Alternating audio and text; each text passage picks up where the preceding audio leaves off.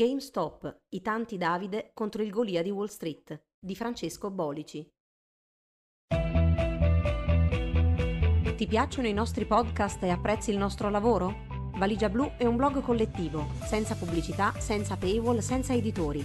Per continuare il nostro lavoro abbiamo bisogno del tuo sostegno. Partecipa al crowdfunding per l'edizione 2021. Visita il sito valigiablu.it. Valigia Blu basata sui fatti, aperta a tutti, sostenuta dai lettori.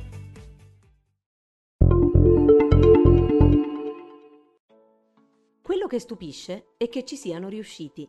Decine di migliaia di persone comuni, senza particolari competenze di finanza e spesso con piccoli capitali, hanno battuto, per almeno un paio di giorni, gli ultra specializzati e mai troppo amati operatori di Wall Street. È la più classica delle storie tra Davide, una moltitudine di Davide, e Golia, e ci interesserebbe anche se non coinvolgesse miliardi di dollari di guadagni e perdite. Qualcosa sta cambiando in quello che è possibile realizzare. Fenomeni e azioni inimmaginabili fino a pochi anni fa diventano sempre più frequenti nella nostra attuale dimensione on life, termine coniato da un gruppo di ricercatori coordinato dal professor Luciano Floridi nel 2015 durante la ricerca su cosa significhi essere umani nell'era digitale in cui da una parte la realtà materiale e analogica e dall'altra quella virtuale e interattiva si compenetrano e non sono più distinguibili. La rete diventa spazio di collaborazione e coordinamento per azioni di dimensioni sempre più grandi. È piattaforma su cui un enorme numero di persone, che 50 anni fa non si sarebbe saputo nemmeno come mettere in comunicazione tra di loro, si organizza dal basso, in maniera emergente e senza una gerarchia prestabilita, e provoca onde sempre più alte che impattano tangibilmente la realtà richiama alla memoria il più classico degli avvenimenti sulle criptovalute. Le monete virtuali, ad esempio i bitcoin, non funzioneranno mai. Sono ancora qui, dopo 12 anni, anzi, si stanno chiaramente affermando, a valle di un forte e normale processo di selezione, e diffondendo anche in assenza di un soggetto o istituzione che li diriga. Questa volta è toccato a GameStop, che indicheremo come GME. Il tuono l'abbiamo sentito tutti il 27 gennaio 2021, quando il prezzo delle azioni della società GameStop è arrivato a toccare i 372 dollari. Il 28 gennaio, per un breve periodo, sfiorerà i 470. Una settimana prima il prezzo era intorno ai 39 dollari. Per gran parte del 2020 il prezzo si attesta sotto i 5 dollari. Il 3 aprile 2020 arriva ad una delle sue quotazioni più basse, 2,80 dollari e mai sopra i 16 dollari. Facciamo due conti molto approssimativi. Chi avesse investito 100 dollari in GME nel 2020 avrebbe in media comprato circa 20 azioni. Rivendendolo il 27 gennaio avrebbe ottenuto più di 7.000 dollari e chi avesse investito la stessa cifra una settimana prima del 27 gennaio avrebbe ottenuto circa 1.000 dollari, con 900 dollari di ritorno in una settimana a valle di un investimento di soli 100 dollari. Soldi a pioggia, per ora, per la moltitudine di comuni Davide. Se il tuono è recente, il lampo era già apparso da tempo, ma visibile solo da lontano. Anzi, i lampi. Primo flash. Robinhood App è una piattaforma americana di trading per la compravendita di azioni e altri strumenti finanziari.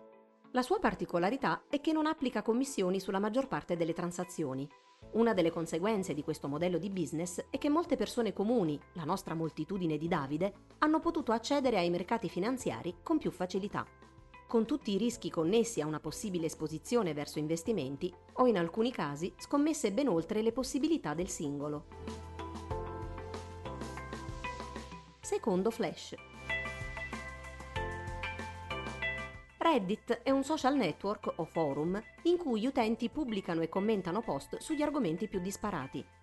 Una delle sue sottocategorie, subreddit, si chiama Wall Street Bets, letteralmente scommesse di Wall Street, e fino a venerdì 22 gennaio aveva circa 1,9 milioni di membri iscritti. Il 28 gennaio ne ha 4,4 milioni, un milione in più del giorno prima.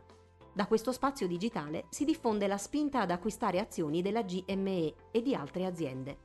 Gli utenti si influenzano e spingono l'uno con l'altro, il prezzo delle azioni inizia a salire rapidamente e questo attrae sempre più investitori. Attratti dai facili e veloci guadagni e anche dal gusto di vedere per un momento vacillare il Golia di Wall Street. Terzo flash. GME è un'azienda che non se la passa troppo bene. Gli analisti di Wall Street e di alcuni hedge fund, fondi comuni di investimento privati amministrati da società di gestione professionale, sono certi che si trovi in condizioni talmente deboli che le azioni perderanno ancora valore. Scommettono su questo. Per farlo usano la cosiddetta vendita allo scoperto, short selling, ovvero un'operazione finanziaria di tipo speculativo che consiste nella vendita di titoli non direttamente posseduti dal venditore, ma presi in prestito dietro il versamento di un corrispettivo. Come funziona? Prendo in prestito un'azione da una banca e prometto di riconsegnargliela dopo un certo numero di giorni, diciamo un mese, pagando un interesse. Vendo subito quell'azione al valore di mercato attuale, diciamo 10 euro. La mia scommessa è che il prezzo di quell'azione in questo mese scenda, in modo che io la possa ricomprare ad esempio a 6 euro e quindi restituirla a fine mese alla banca che me l'aveva prestata, avendo guadagnato 4 euro meno gli interessi. Al contrario, se il prezzo inizia a salire, le acque diventano per me movimentate. Se il prezzo va a 15 euro, vuol dire che perderò 5 euro più gli interessi per ricomprare l'azione e restituirla. Bene, diversi hedge fund avevano venduto allo scoperto quando il prezzo di GME inizia ad aumentare, alcuni cominciano a ricomprare almeno parte delle azioni che avevano venduto allo scoperto, per non rischiare una perdita ancora maggiore. Ovviamente, anche queste operazioni spingono a loro volta al rialzo il prezzo delle azioni.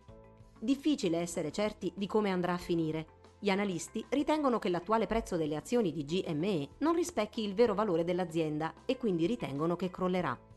Il tempo di questa correzione è incerto, ma è una variabile cruciale per i moltissimi investitori, che siano Davide o Golia, che sperano di difendere sul filo di lana il proprio denaro e il proprio guadagno.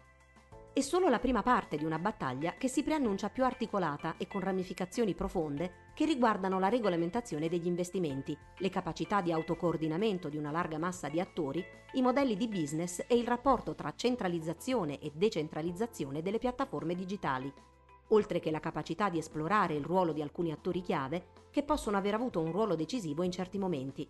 Ad esempio, un noto imprenditore americano, Ryan Cohen, la scorsa estate ha comprato una quota di GME ed è entrato nel suo board.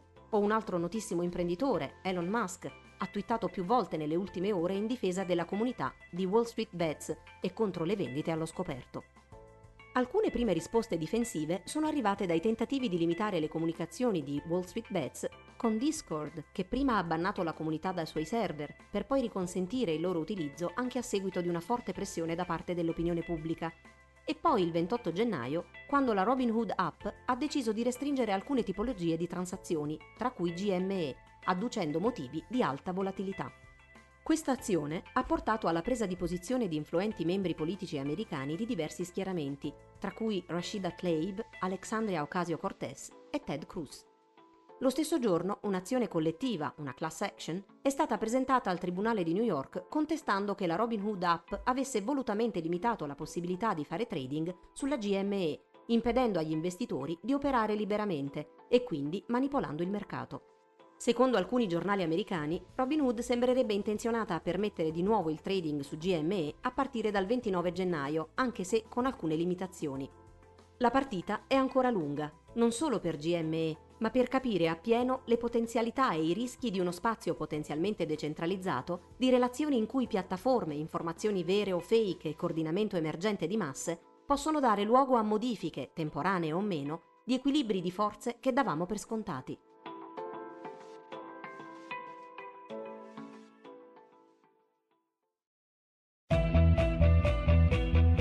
Ti piacciono i nostri podcast e apprezzi il nostro lavoro? Valigia Blu è un blog collettivo, senza pubblicità, senza paywall, senza editori.